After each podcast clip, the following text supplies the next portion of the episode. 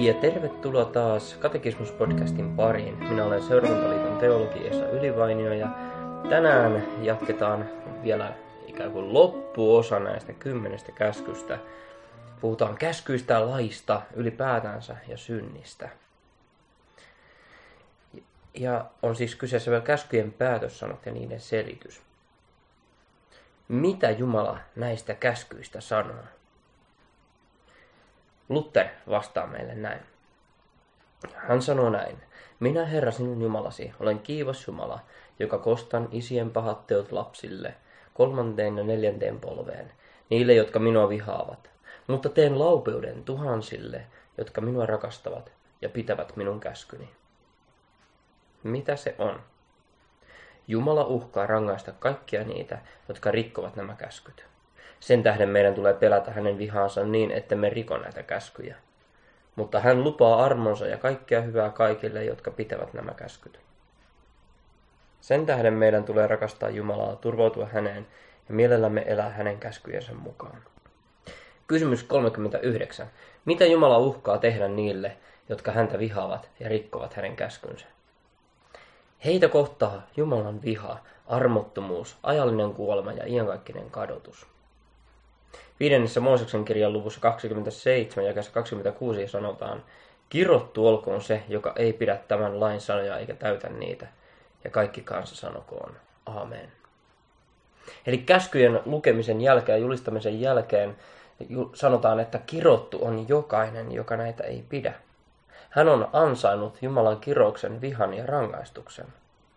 Koska hän ei ole pitänyt Jumalanaan, Herraa, rikkomalla Herran käskyjä. Hän on hylännyt Jumalan, ja niinpä Jumala hylkää hänet, kiroaa hänet. Näinpä myöskin Aadamin lankemusta syntiin Raamattu kuvaa kirouksena. Roomalaiskirjan luvussa 6 ja 23 Paavali kirjoittaa, sillä synnin palkka on kuolema, mutta Jumalan armolahja on iankaikkinen elämä Kristuksessa Jeesuksessa, meidän Herrassamme. Eli synti saa aikaan kuoleman.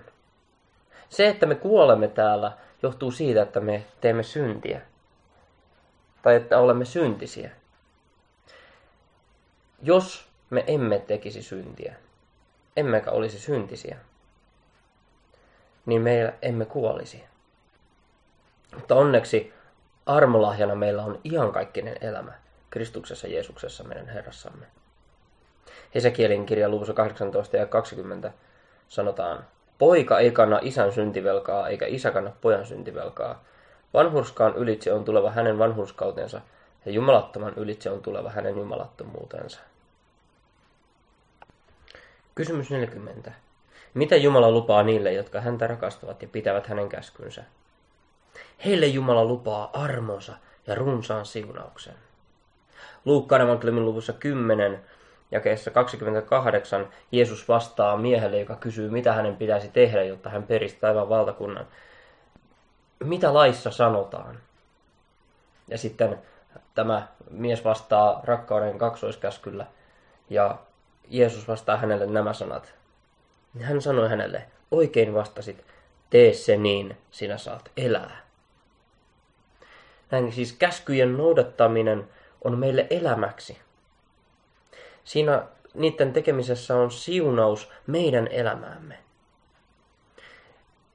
Jos käskyjen rikkomisessa on kirous ja me hankimme sillä pahaa elämäämme, saamme aikaan murhetta ja pahuutta elämäämme, niin käskyjen noudattaminen on siunaukseksi. Näin siis meidän pitää hylätä kaikki semmoinen menestysteologia, joka pyrkii hankkimaan siunausta ja hyvyyttä jollain sellaisella tavalla, mitä Jumala ei ole antanut.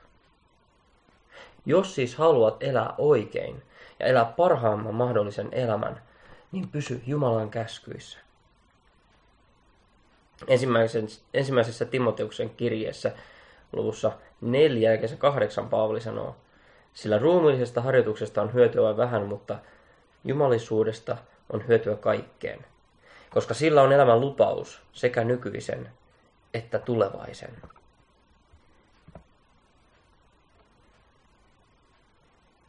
Kysymys 41.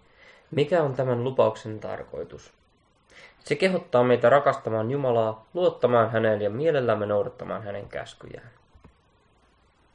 Voiko sen selvemmin sanoa?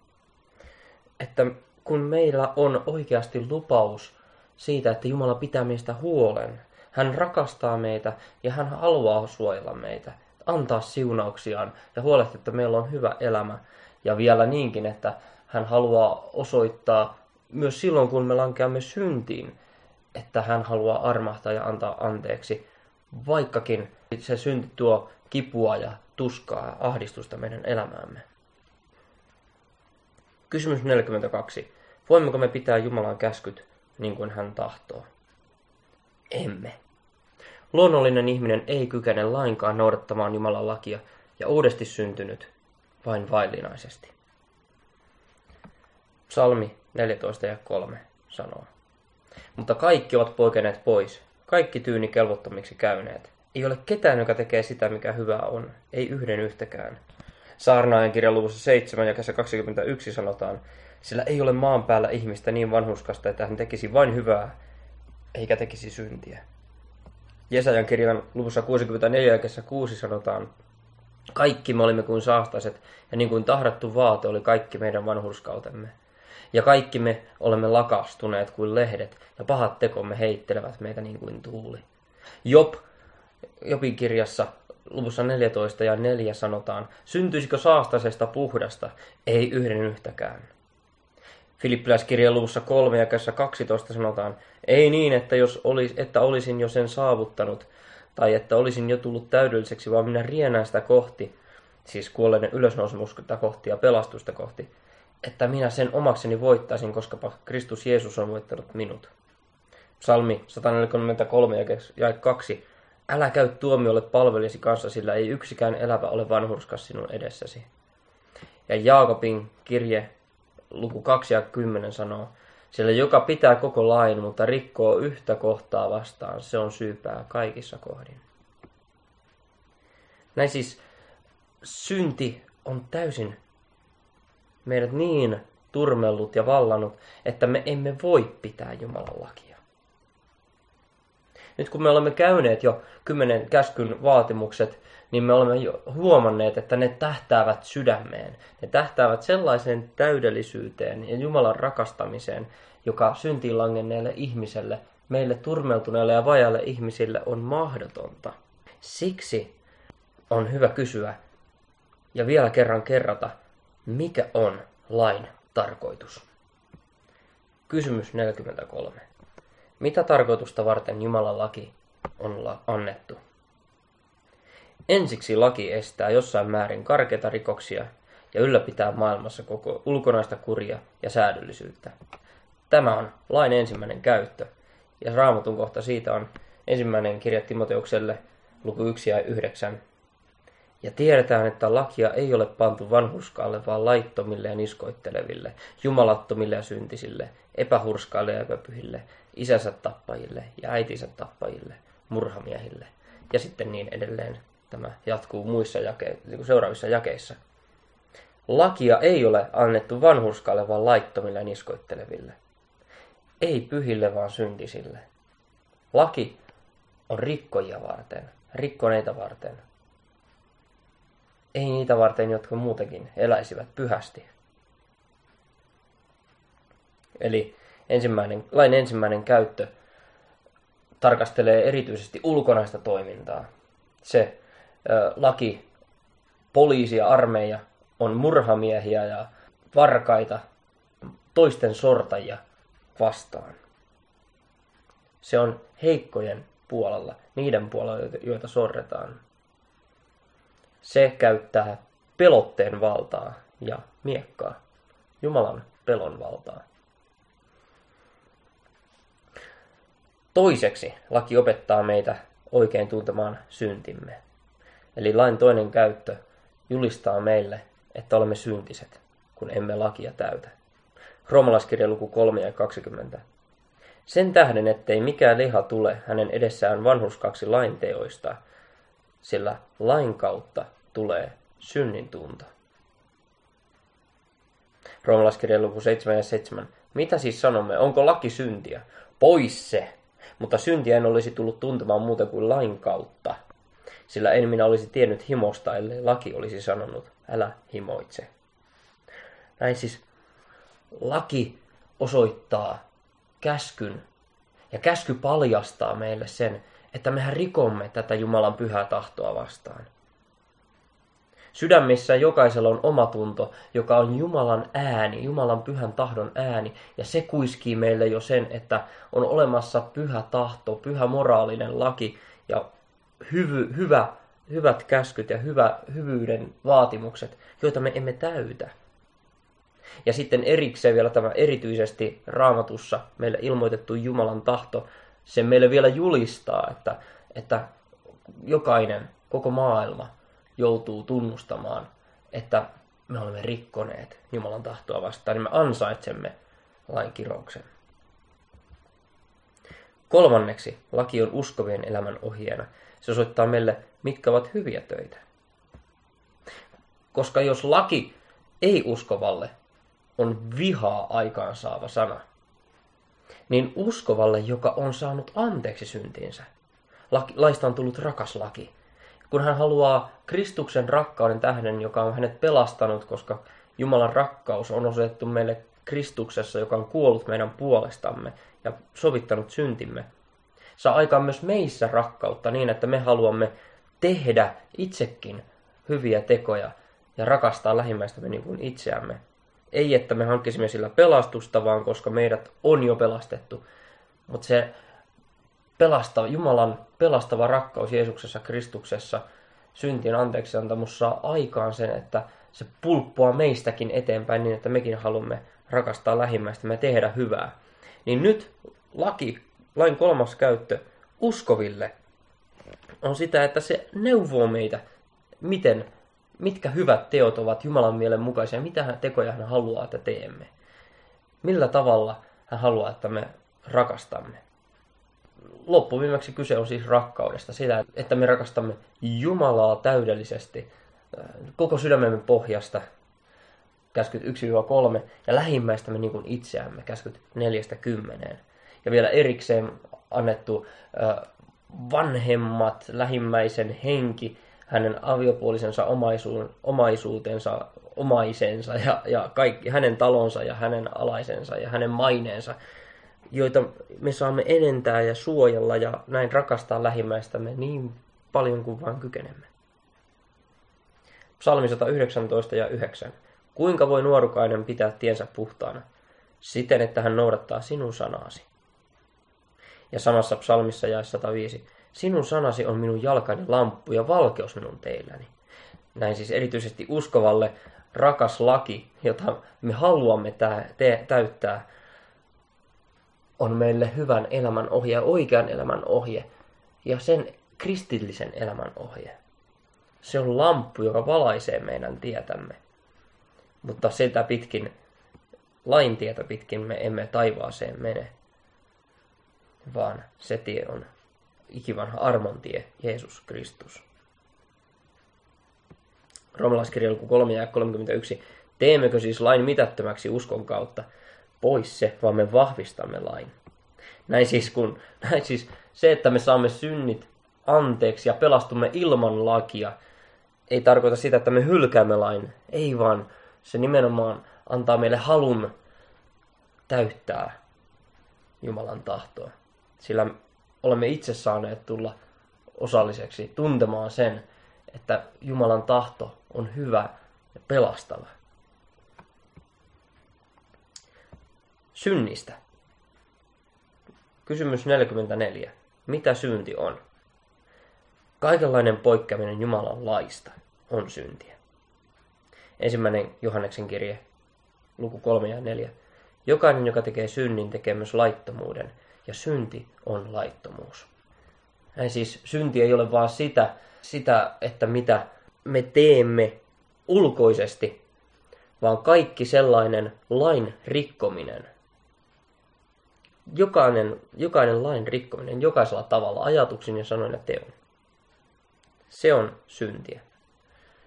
Voidaan sanoa niinkin, että hän, joka ei täydellisesti pidä lakia, on täydellisesti lain rikkonut, niin kuin Jaakobin kirjeen toisessa luvussa ja kesä 10 sanottiin. Kysymys, kysymys 45. Miten synti on tullut maailmaan? Se on tullut perkeleen kautta, joka ensin lankesi pois Jumalasta, sitten ihmisen kautta, joka perkeleen viettelemällä vapaaehtoisesti suostui syntiin. Ensimmäinen Johanneksen kirje luku 3 ja 8. Joka syntiä tekee, se on perkeleestä. Sillä perkele on tehnyt synti alusta asti. Sitä varten Jumalan poika ilmestyi, että hän tekisi tyhjäksi perkeleen teot.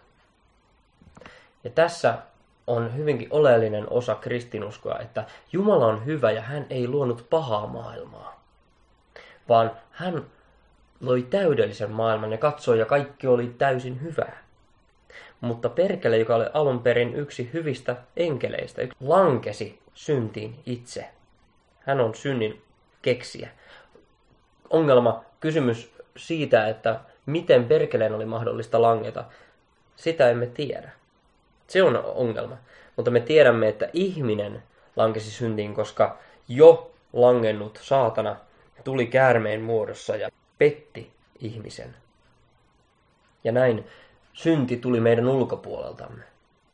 Ja samalla tavalla kuin synti tuli meidän ulkopuoleltamme, samalla tavalla pelastuksen on tultava meidän ulkopuoleltamme, sillä me olemme siinä tilassa, että me voi itsemme pelastaa.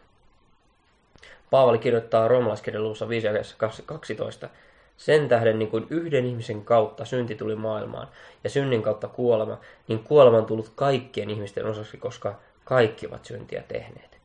Ja tämä oli se kirous, mitä ihminen syntilankemuksesta sai. Sinä päivänä, kun syntiin lankeat, sinun pitää kuolemalla kuoleman.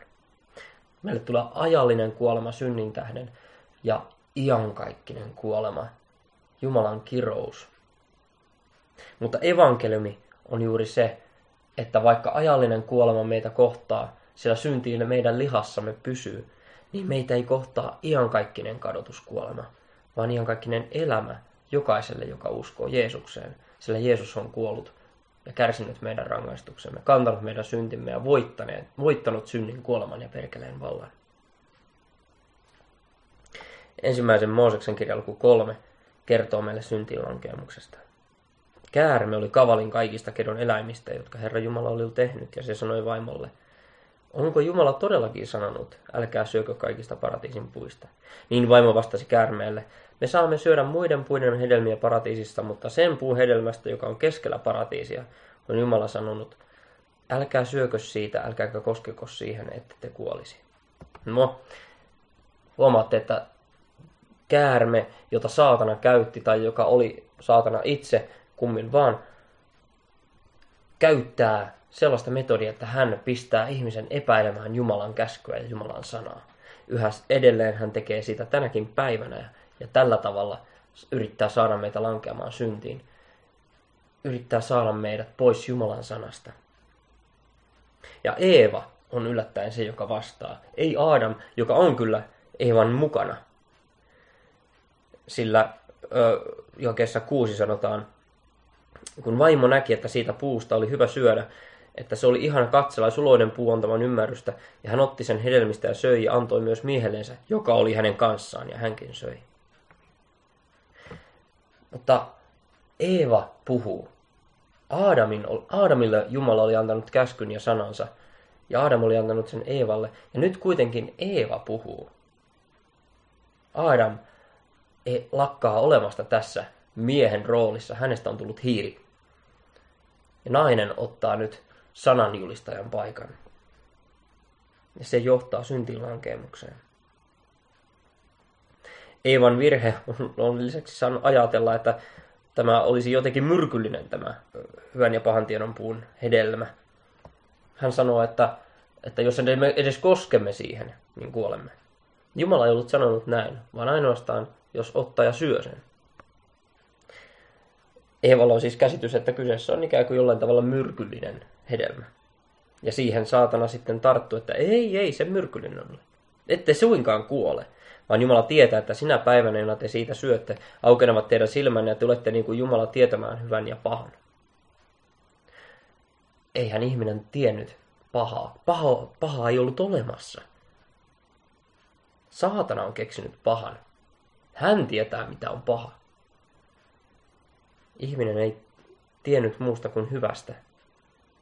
Ja kuka haluaisikaan tietää mistään muusta kuin hyvästä. On myös selkeästi huomattavaa, että, että näin siis pahuudella kristinuskon ja raamatun mukaan ei ole omaa olemassaoloa, vaan se on hyvän turmeltuneisuutta. Jos saatana, joka on kaiken synnin ja pahan alkuperä, on itsekin vain langennut henkeli, niin samalla tavalla kaikki se pahuus, mitä maailmassa on, kaikki se synti, mitä meissä on, se on vain hyvän perversiota, vääristyneisyyttä ja, ja vinoutumaa, turmeltunutta hyvää. Sillä ei ole siis omaa olemassaoloa, vaan se lainaa olemassaolonsa hyvyydeltä, jonka Jumala on luonut. Ja voitte kuvitella, että kun ihminen lankesi syntiin, otti ja söi, hän heti kuulee Jumalan askeleet. Paniikki. Reaktio on sama kuin, että olisi pikkulapsi, joka on keittiössä salaa ottamassa keksipurkista keksejä, ja sitten se purkki tippuu lattialle kovalla äänellä menee rikki, ja sitten vanhemmat ilmestyvät oven taakse. Paniikki, itku, piiloon. Minä olen tehnyt väärin ja saan siitä vanhempieni vihat, isäni vihan niskaan. Tämä oli Adamin ja Evan reaktio. Mutta Jumala ei jätä ihmistä tähän tilaan, vaan hän tulee ja kyllä joutuu julistamaan synnin kirouksen, sillä ihminen on langennut syntiin. Mutta heti hän tekee ihmiselle vaatteet. Adam ja Eva huomasivat olevansa alasti, mutta heidän omat, omat tekemänsä vaatteet eivät kelpaa, vaan Jumala otti eläimen ja teki sen nahasta vaatteet. Ja näin se oli jo esikuva Kristuksesta. Myöskin kun julistettiin se kirous, että äh, meillä ihminen joutuu kuolemalla kuoleman, kirous julistettiin myös käärmeelle, joka oli jo yhä Adamin ja Eevan kanssa. Saatanalle, että kerran syntyy vaimon siemen, neitseestä syntyy Jumalan poika ihmiseksi, joka rikki polkee käärmeen pään. Niin, että hän kuolee itse maailman syntien sovitukseksi. Kysymys 46. Kuinka monenlaista syntiä on olemassa? Synti esiintyy kahdenlaisena, perisyntinä ja tekosynteinä.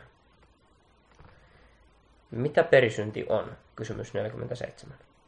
Se on synti, jota me olemme perineet, jonka me olemme perineet Aadamilta. Se on ihmisluonnon täydellinen turmelus. Sen tähden ihminen on voimaton kaikkeen hyvään ja taipuvainen kaikkeen pahaan sekä kadotustuomion alainen. Psalmi 51 ja 7. Katso, minä olen synnissä syntynyt ja äitini on minut, minut synnissä siittänyt. Johanneksen evankeliumin luku 3 ja 6. Mikä lihasta on syntynyt on liha ja mikä hengestä on syntynyt on henki. Roomalaiskirja luku 7 ja 18. Sillä minä tiedän, ettei minussa, se on minun lihassani, asu mitään hyvää. Tahto minulla kyllä on, mutta voimaa hyvän toteuttamiseen ei. Ensimmäinen Mooseksen kirja luku 8 ja 21. Ja Herra tunsi suloisen tuoksun ja sanoi sydämessänsä, en minä koskaan enää kiroa maata ihmisen tähden, sillä ihmisen sydämen aivoitukset ovat pahat, nuoruudesta saakka. Enkä minä koskaan enää tuhoa kaikkea, mikä elää niin kuin nyt olen tehnyt. Efesolaiskirjan luku 2 ja 3 joiden joukossa me kaikki ennen vaelsimme lihamme himoissa, noudattaen lihan ja ajatusten mielitekoja, ja olimme luonnostamme vihan lapsia, niin kuin muutkin. Siis jokainen ihminen on luonnostaan vihan lapsi, Jumalan rangaistuksen alainen, paha ensi hetkestään lähtien. Sillä hän on syntynyt lihasta, siis turmeltuneesta luonnosta. Aadam luotiin Jumalan kuvaksi, mutta turmeluksen jälkeen sanotaan Seetistä, joka syntyi Aadamin kolmanneksi pojaksi, että hän oli Aadamin kuvajakaltainen, ei enää Jumalan.